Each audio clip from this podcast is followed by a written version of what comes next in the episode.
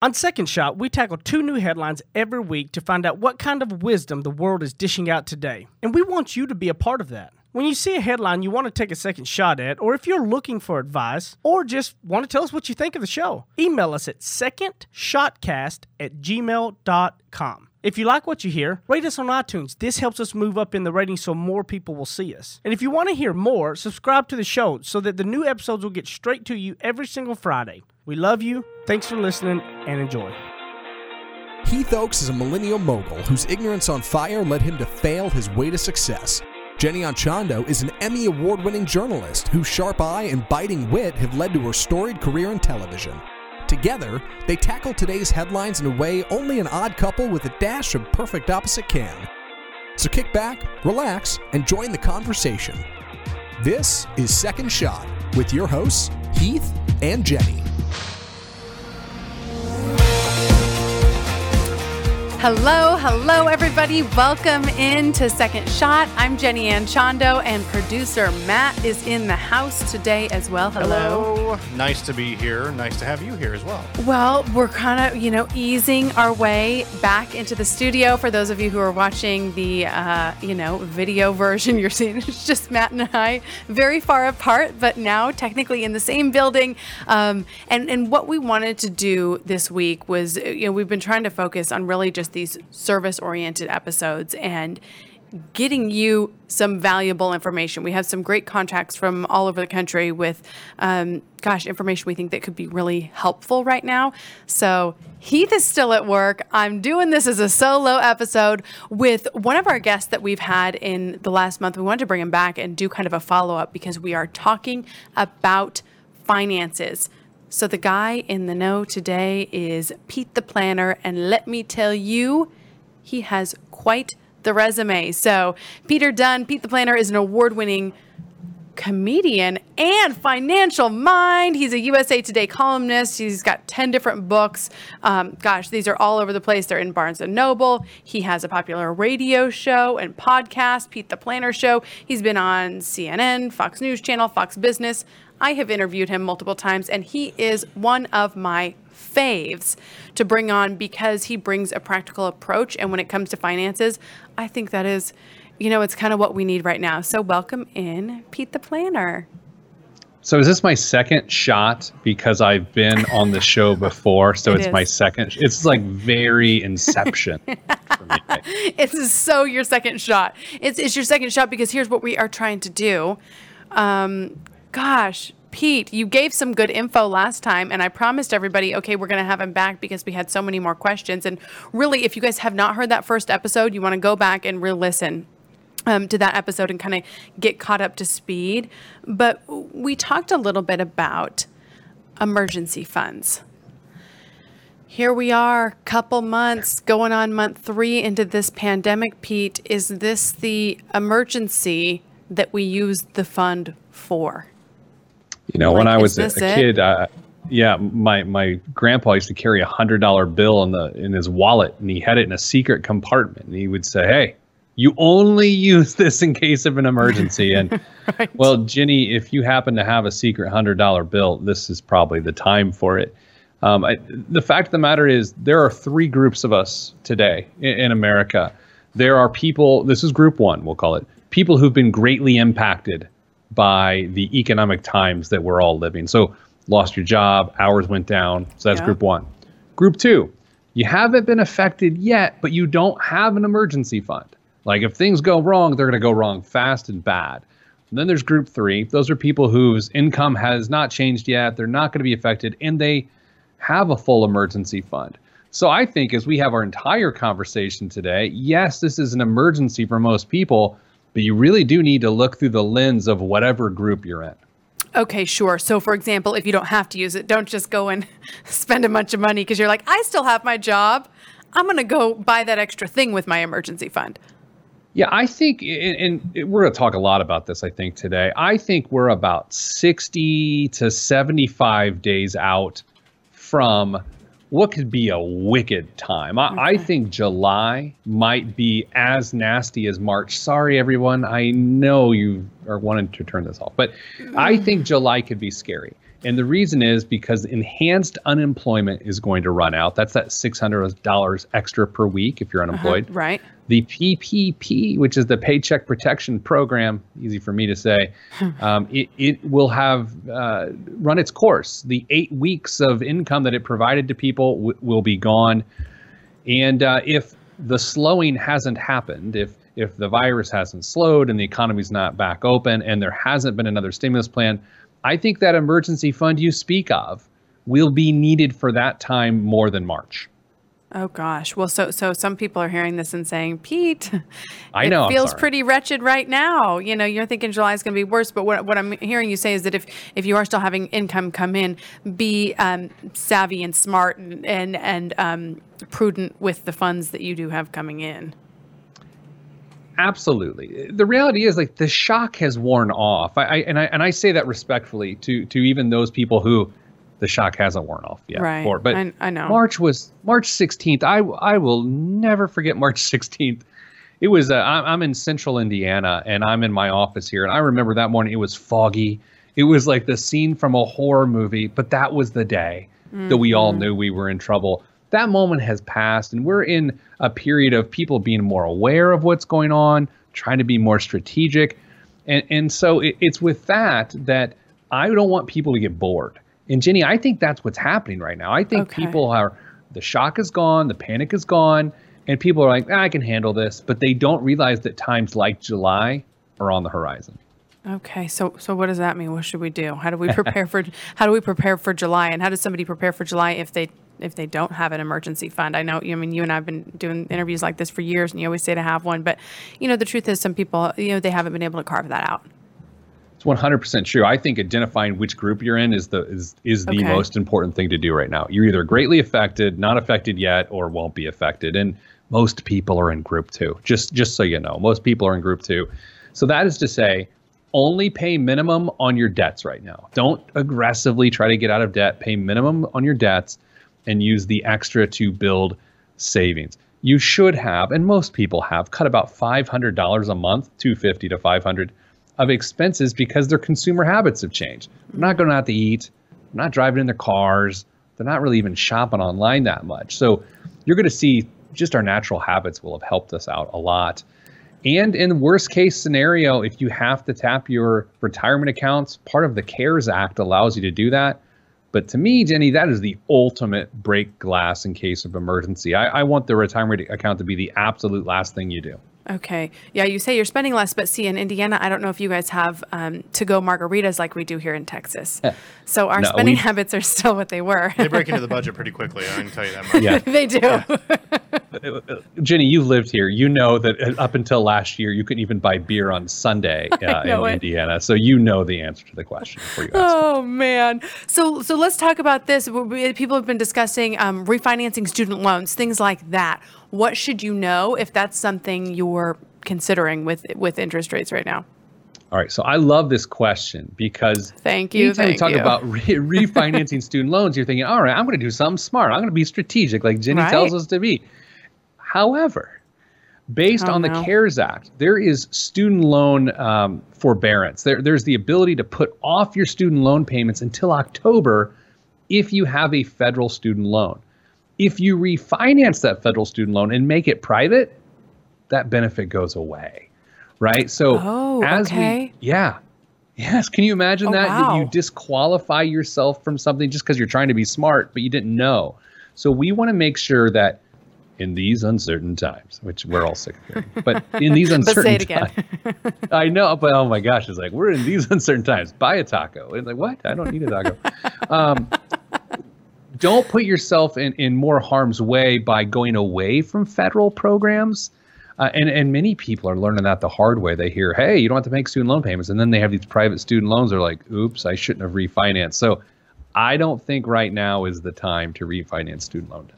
Is that something with your business? We haven't we've, we interviewed a lot, but not really talked much about your business. Um, if is that something you consult clients on? Like, okay, hey, they're looking at the this loan situation. Is that within your scope of practice?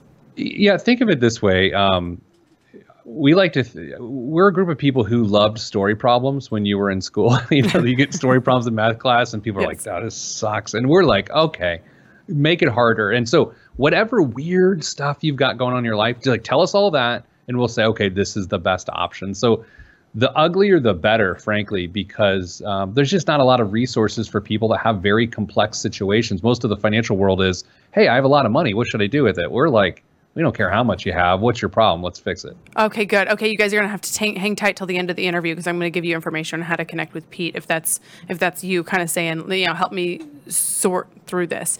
So with student loans, this also makes me think, and I didn't tell you I was going to ask you about this, but um, people with kids, you know, th- this is something Heath and I have talked about. You know, you think about gosh, maybe we should start a college fund. And now we're like, wait, with what money? Um, is what are your thoughts on on college funds? Do we start these things for kids at this point in time, or does it depend on which of the three categories you're in? Definitely depends on which of the three categories you're in. If you're in category three, which means you're stable and you have an emergency fund, it's business as usual. Right. And I'm not not to get super weird on here, any weirder than I normally get. Please but, go ahead. Uh, I think we're going, and I hate this, but we're going to see a further division in the wealth gap in our country because of this. Because people who are in group three, whether it's because of good planning or because of luck, they're going to be able to take advantage of some things during these times. They're going to be able to pay down debt with confidence. They're going to be able to invest more in their retirement plan with confidence. Whereas people who are in group one or group two, who is the majority of the country, they got to play defense. Like right. th- they have to look out for the monster around the corner. So from a from a college planning for your kids standpoint, group three, yeah, have at it. Group one and two, it is way down the list because this is really about protecting yourself for the remainder of 2020. You know, I have an 11 year old and eight year old. Like, mm-hmm. I, I cutest kids wait. in America. Find them on Instagram. You guys follow oh. at Pete the Planner. So freaking very cute. loud. Look for the videos in which they're not talking. Um, but I, am excited for them to leave the house at some point. Uh, but I, you know, if we were struggling, uh, college planning is the last thing I would worry about right now.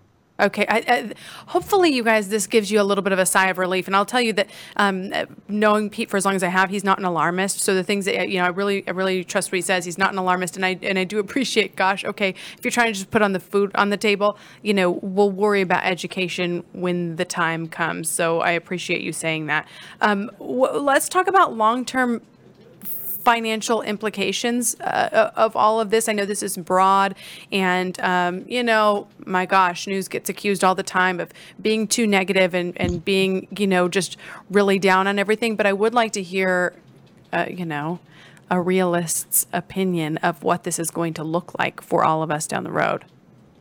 I will. I do want to say one thing to your last point, and that's that sometimes in moments like this, we feel a lot of pressure, whether we created ourselves or externally, that this will define our character. And it's like, you know mm. what? Relax.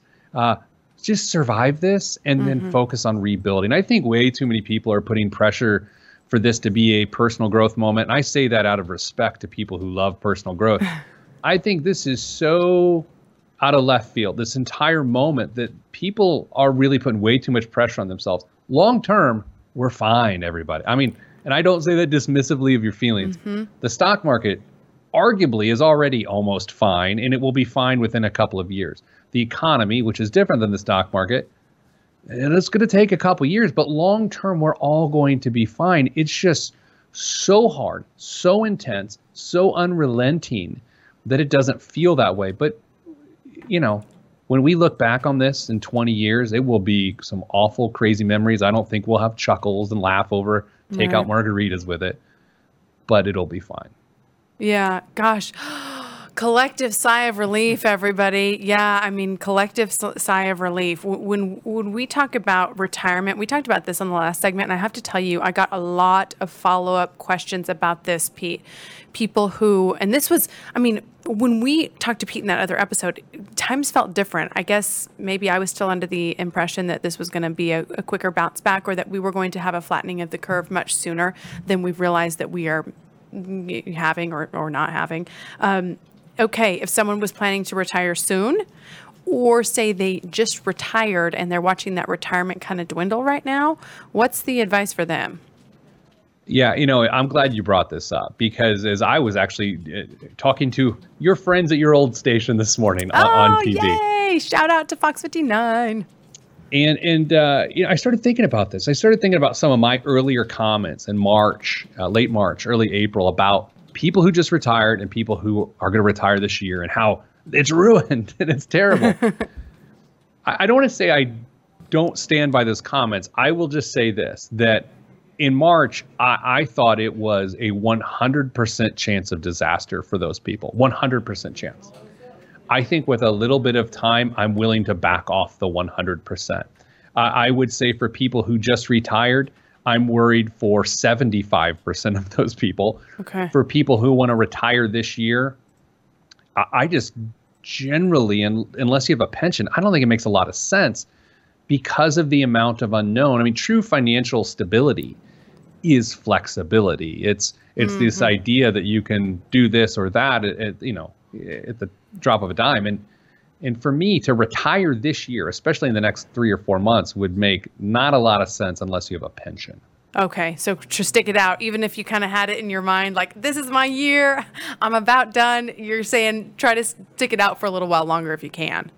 If you're a normal person, but again, if your company is laying people off, I mean, that's what's right. so crazy about this time is literally every variable is is chaotic right? It's like, oh, my company's going out of business and they're hiring, they're sending my job to Poland. And it's like, what is happening? So, yeah, if those people, then you, you might have to retire. But if you're just a run of the mill job, you don't have a pension, you thought about retiring in June, I probably wouldn't. Okay, okay, got it. Message received on that one. Is this the time when we kind of humble ourselves, Pete, and do the thing we thought we wouldn't do to get food on the table? Um, the job that we thought was uh, I don't know, for lack of a better term, beneath us or outside of our scope of practice? Yeah, it's, it's interesting, right? Because I, I think humility is part of this, but I think it's humility in habits more than it is in work, right? Okay. We've turned it into a convenience culture. Uh, and, sure. and if my daughter has soccer and my son has basketball, and I don't plan and have time to make the meal, me or Mrs. Planner, then we will spend money to save time. And and that's that's convenience. The whole concept of convenience is exchanging money for time. I think humility in 2020 as it comes to this is understanding how often we all use convenience and buy convenience. That's where habits are going to change. I mean even um, i'm trying to be very cautious here. Uh, food delivery services that are national Okay. Like you know what I mean? Yeah. You know um, oh, oh, never me never have ordered those. I make a home cooked meal every night, Pete the planner. yes, I do let's know just, what you're talking about. Let's just say I know a lot of drivers' names, and they, you know, those sorts of services. Um, they came out of the gig economy. Gig economy grew up 2009. There weren't a lot of jobs. People were hustling.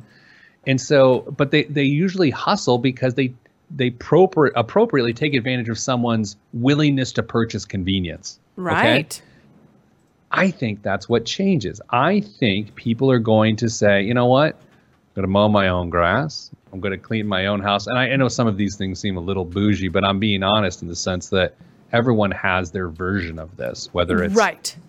carry out or house cleaning. Right. No, that's that, that's so true, and I know that we've definitely made some adjustments on that end. You know, or just where I'm thinking, I'm just thinking more about it. I'm thinking more about it. It's it's a weird thing though, Pete, because um, the the message too from like the restaurant industry and stuff is support us, buy our gift cards, do our takeout, support our drivers. You know, and it's almost like this thing where you feel like, oh, you know, am I, if I'm making my own food, am I not supporting, you know, the restaurant industry and, and that sort of thing? There's very much that messaging, and you want to support your favorites and have them go back to work. But of course, we have to kind of think about our own finances in that realm as well. You do. And I think about that question a lot. I, mean, I think at lunch today, Mrs. Planner and I talked about that. But the idea is that you're going to pick up the food. It's not that you pay a third party right. to take some of the proceeds from that company and then even pay more for it. It's sacrifice some of your convenience and leave your house for a 29 minute journey and bring back your margarita. I I think that's the happy Fine.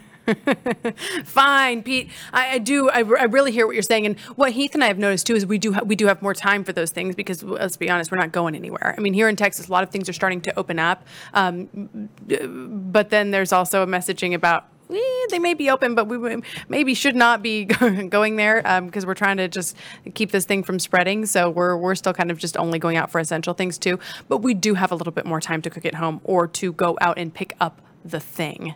Matt, have you noticed you guys um, making adjustments in that way? Yeah, Convenience I mean, things. I, I think it's been um, a little bit of necessity and a little bit of just uh, um, because I'm running out of freezer space. Honestly, we. it- Oh, I- he's the on one hoarding the meat. Yeah, exactly. uh, I know on a normal on a normal night, uh, it would have been like 50-50 whether or not we ate at home or went out and got something. And now it's more like it's a treat once a week or something like that when we will go and try to try to go to one of our favorite places and bring it home. Or last week we went to my wife's favorite sushi place. I did not partake, as everyone. Oh my gosh, because knows. he can't even handle a California roll, you guys. He is really weak. Um, but we went there and we just parked in the parking lot and popped open the back of the of the car and Yeah. like like tailgated basically where she had sushi and I had something else. Um, but it got us out of the house for a little bit.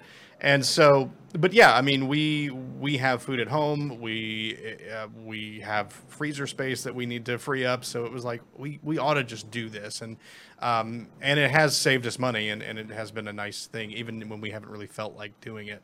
hey, the wine's cheaper at home too. That's true. There's You a lot. know? Yeah, I'm kind of running through my stock of, of stuff that I have saved up. I know. Yeah, we have too. We're kind of to the stuff where like it was we we only bought it for the label and it was not um, you know recommended, but I Right. thought it was cute and it doesn't taste great, but we're drinking it anyway. because because I feel like that's what the savvy consumer does in 2020. Is there any one best practice, Pete, that everybody should be thinking of or doing or, or being mindful of right now in in terms of their finances? A couple of things. I think people should map out the next 90 days. Uh, Okay. And, and you know, when I say that, Jenny, the first thing that will pop into everyone's mind is we don't know what's going to Right? happen. How do we do it? We don't know days. if we're going to have jobs or if we're going to be getting unemployment. But what I want people to do is I want them to take inventory of what they do know. What are our expenses? What is the income we think will be there? Because if if I'm right about July, and boy, have I never wanted to be more wrong. Uh, by having a 90 day plan, you can say, okay, look, if something goes wrong in July, how much money will I need to grab from savings? So it's like a cash flow strategy. And then the other side of this that I guess is best practices, and it's something that again, I've sort of fallen in love with again. Uh, I save money on a pretty regular basis, but we found ourselves saving more money not out of fear, but to bring us comfort. And and I think I think people can hang on to that. It's like, well, what can we do? Well, save money not out of fear, but out of comfort, Comfort. because you know you're doing everything you can, and, and I think it works. Yeah. Oh, wouldn't that? I, I really, really love that point because anything we can do to kind of comfort ourselves, soothe ourselves in a healthy way, as opposed to going to some device. Um, I really, really love that. Now, I want to, I want to wrap this up. Uh, we each week we do a question of the week, and Pete, are you cool with hanging around and answering our question of the week really quick? Yeah, as long as it's like, how, when did you go bald? Is if that's the question of the week, I'm not going to answer, but I'll guys, answer anything Pete else. is winning. He is saving so much money because he is not worried about when the salon opens up. I'm He is- Every to Sunday night. a little bit. Yeah. Oh, Matt, have you still not gotten a haircut? I haven't. Me No, neither. No, I haven't. Roots for days, everybody. Uh, it's getting it's going to be about time where I'm either going to have to make that uh, make that difficult Sophie's choice of uh, do I get it cut at home or do I try to get an appointment? I think your wife would do a great job. Uh, you know what? I'm going to hold it up for a little, a little while longer. So the question of the week is this: What would you do if you could not fail? What would you do if you could not fail? This could be a family thing, it could be a project, it could be a career thing, it could be whatever it is. What would you do if you could not fail? For me, I'm going to go out on a really personal one. I don't know. I don't know if I want to say Oh. this, but I'm going to say it anyway because I just said I don't know if I want to say this. I think I would say um, we would have another child.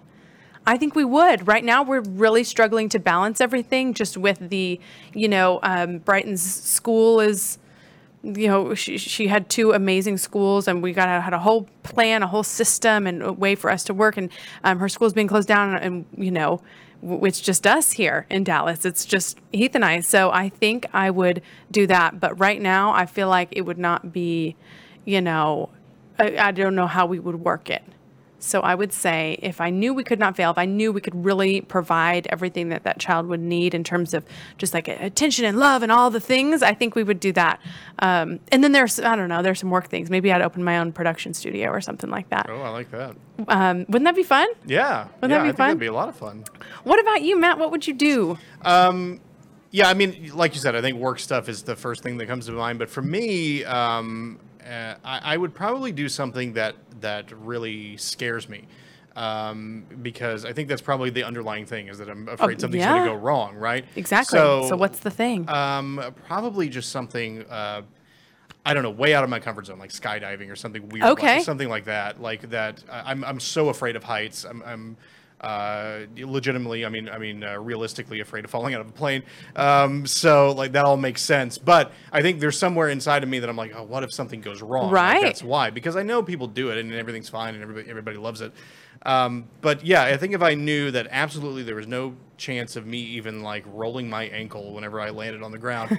um, I would try something like that just to kind of get over that hump and and know what it felt like, and then maybe be more comfortable um, to do that in the future.